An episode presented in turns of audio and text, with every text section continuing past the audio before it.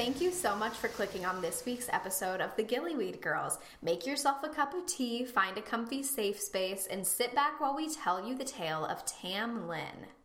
A couple of weeks ago, I was intrigued when I saw this article by The Economist, this reliable news source, called Why the Legend of Tamlin Has Captured Artists' Imaginations. It was published on November 4th, 2022, categorized as old, weird British culture, which I loved. Uh, and on The Economist's website, the article begins by talking about the many British tales that we're all kind of familiar with that we know and love, like King Arthur and his sword and Merlin and all that jazz, Robin Hood and then our lovely story of Tam Lin. The first time I heard the name Tam Lin, it was associated with a book that Kayla and my mom recommended I read to get back into fantasy called A Court of Thorns and Roses.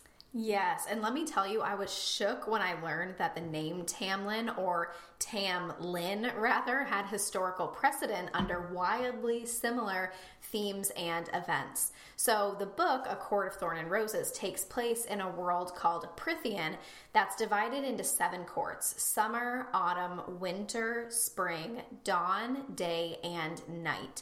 To govern each of the courts, the most powerful high fae were chosen, and then after they died, the position would be filled not by their for- firstborn male children, but by their most powerful son. For this reason, there were always family disputes for power in the courts.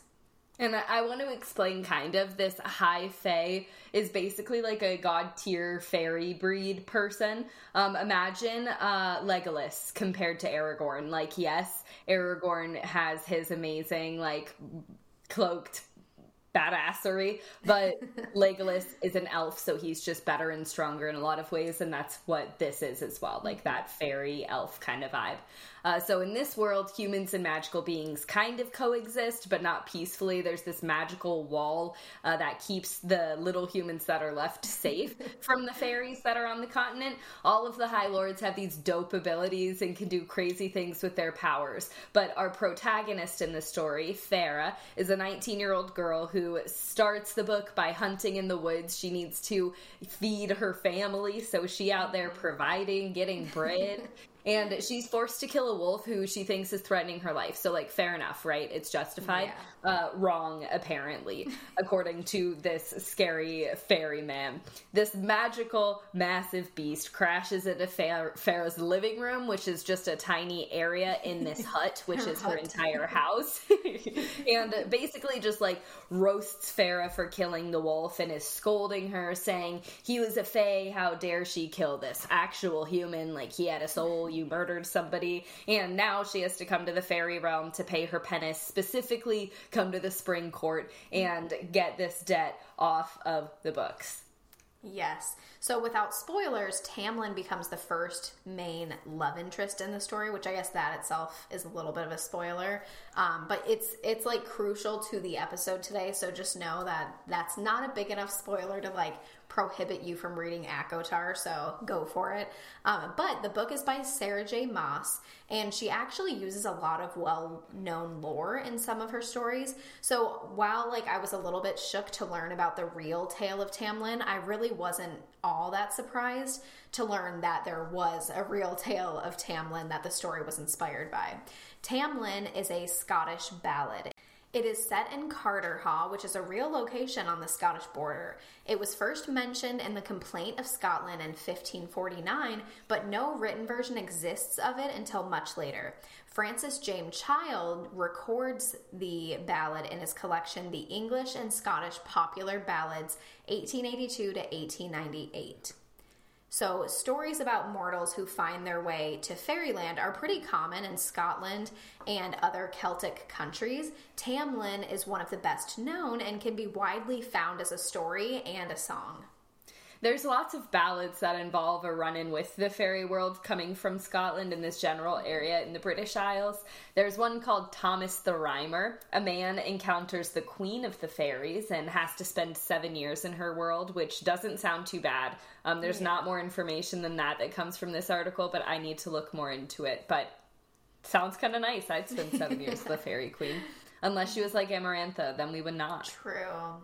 There's another story that has versions that are kind of different but same, same, but different, found in Wales, Ireland, and Cornwall, where a woman's given a job as a nursemaid, and this mysterious stranger has hired her. The only role she has on this job is to not bathe her eyes with the ointment she's given specifically to bathe the child's eyes, which, like, I wouldn't. If I was told, like, don't put this ointment on your eyes, it's only for my kid's eyes, I wouldn't be like, oh, let's Yeah. see what this does to me. Like, that seems Yeah. horrifying. Not to mention like putting ointment ointment in your eyes, like Yeah. like that does not sound pleasing at all. No thank if you. it was like don't open this locked box or like Yeah. Mm-hmm. don't open the nice wine but you can have that wine like those are temptations Yeah. but if somebody was like don't eat that ointment dog poop. i'd Yeah. be like yeah no shit i'm not gonna put that ointment in my eyes thank you i don't Mm-hmm. unless I you knew that it would do what it does, then honestly, I'd be- Exactly. and if she did, then I would do it too. Absolutely. Yeah. So, of course, this woman puts the ointment in her eyes. Who who wouldn't?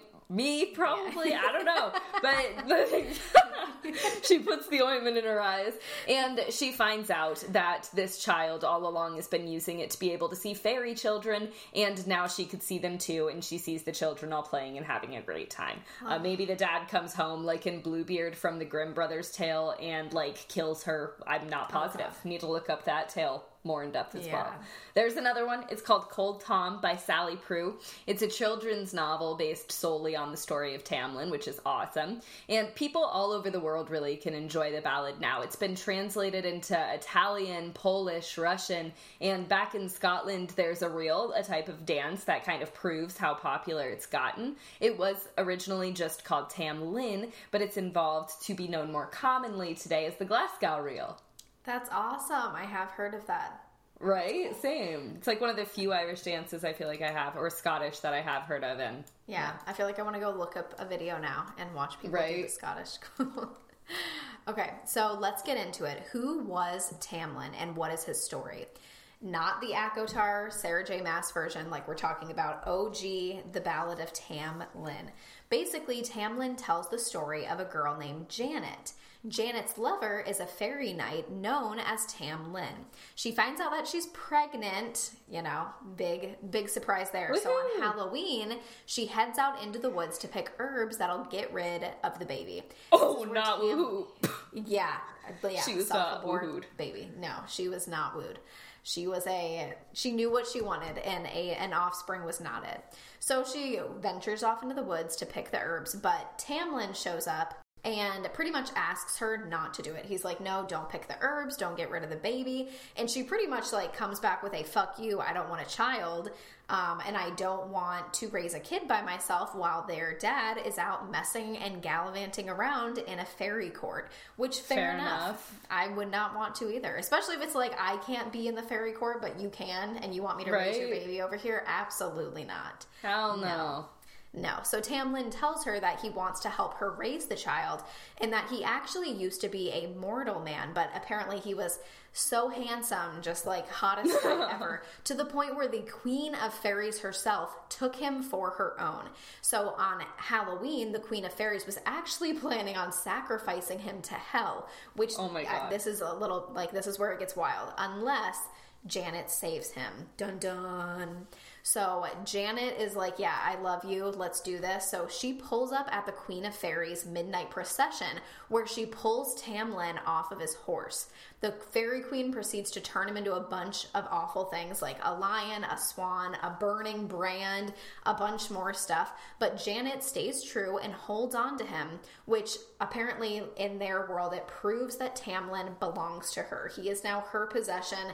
She's proved her worth. And then the tale ends with the Fairy Queen threatening Tamlin in a very eerily manner, saying that if she knew what would have happened and what the outcome would have been, she would have turned him instead into a tree or just straight up blinded him.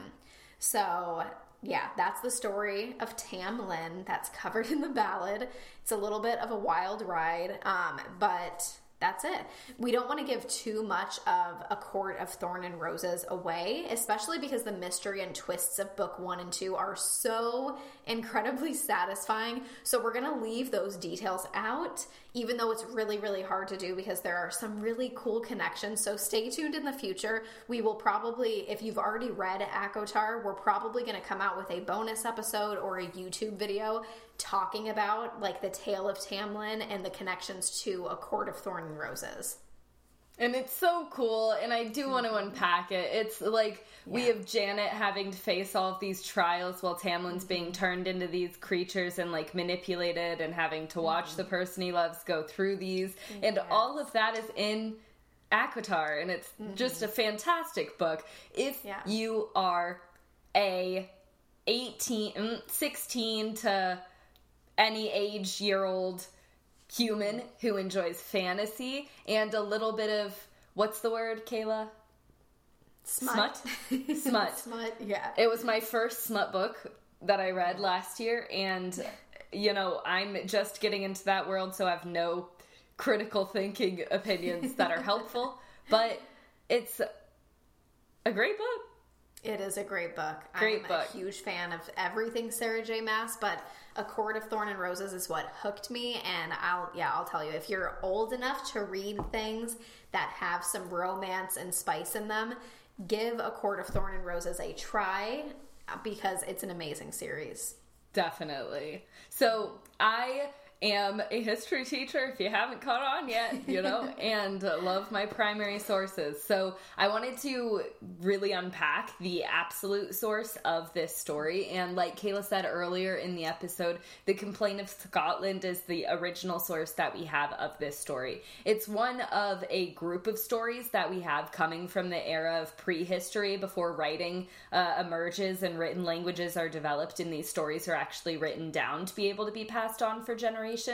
Before that, it was all like campfire stories and like story time at bed and all of that to give these tales longevity, but it's really cool the story of Tamlin was able to survive the unwritten world in the unwritten era and make it to even the book that was recommended to me that's coming out today, A Court of Thorns and Roses. It's awesome. Mm-hmm. We find the first occurrence of the name Tamlin in an anonymous source that Kayla mentioned earlier called The Complaint of Scotland. It's a political text that was written around 1549 or 1550.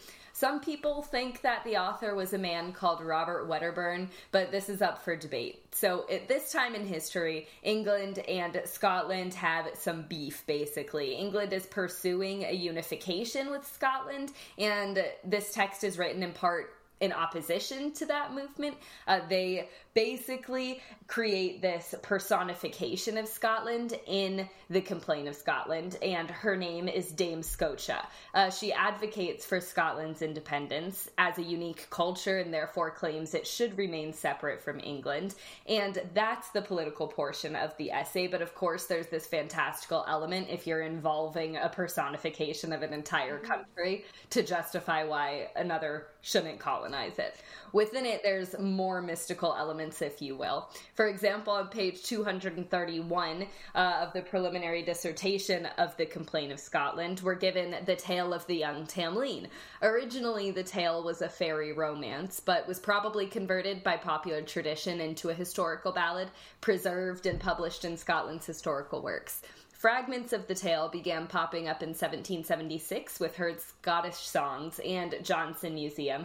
Historical songs are such a cool way to learn about the past. These songs were short romances in themselves, you know, like Taylor Swift or John Mayer songs, and were introduced oftentimes into other poems, though, which is kind of a cool part of history from the past. These songs were remixed and repurposed for dances like the John M. Strangest dance, Robin Hood, and the Tom of Lynn.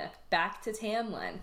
So, as a little backstory, this is the first measure of the actual Ballad of Tamlin, one of like the original ones that are recorded in history. Um, so, Sarah is going to do a little presentation on the first four lines to kind of introduce you guys to the OG Ballad of Tamlin. Okay.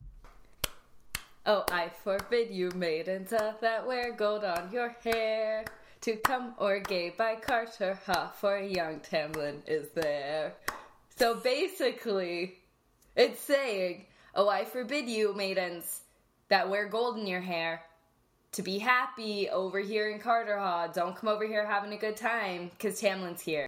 Heck yeah. And that is the opening opening lines to the Ballad of Tamlin, which you can easily find on Google if you want to read through the OG ballad for yourself. So, in the future, we'll be exploring more male seductresses that lure women into horrible decisions or, you know, similar sort of themes, just because that can be fun to unpack. You know, we have Peter Pan, we have Shrek, technically, in a way. I hate to say it. I hate to say it. But we do. We should do an episode just on Shrek. Yeah, 100. We have another They're called the Gancaw. They're a male fairy from Northern Irish mythology. They're known for seducing women. They're described as little men who live in caves. They kidnap human women. So leprechauns. And, yeah, leprechauns that kidnap women. And uh, it's crazy. You die. You die if if they don't have a satisfying time with you at the end. So, in the future, we'll be unpacking scary little evil leprechaun men that bite at your toes and make you miserable. And big men that bite at your toes and make you miserable too. Like real human ones, you know? So save your toes. Just all the creepy feet dudes and more. It's snowing here this week. Wrap them up in some fuzzy socks so no scary men can snap at them with their teeth in the woods. Thank you guys so much for listening to this episode of the Gillyweed Girls. I know, me personally, before we researched for this episode, I did not know the extent of the Ballad of Tamlin.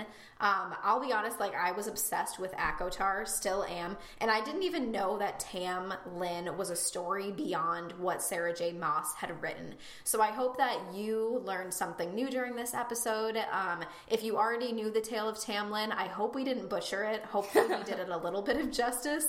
And if you didn't already know this story, I hope that this was a good introduction for you, and I hope that you enjoyed it. Go find more lore that inspires the stories that you love. We know that Harry Potter Potter's inspired by so much Latin in so many of the classics. We have so much inspiration that inspires the modern media that we enjoy today. So find it for yourself and share that with us on Instagram, Gmail, however you want to shoot us a message. And maybe if the story is awesome, we'll share it here as well.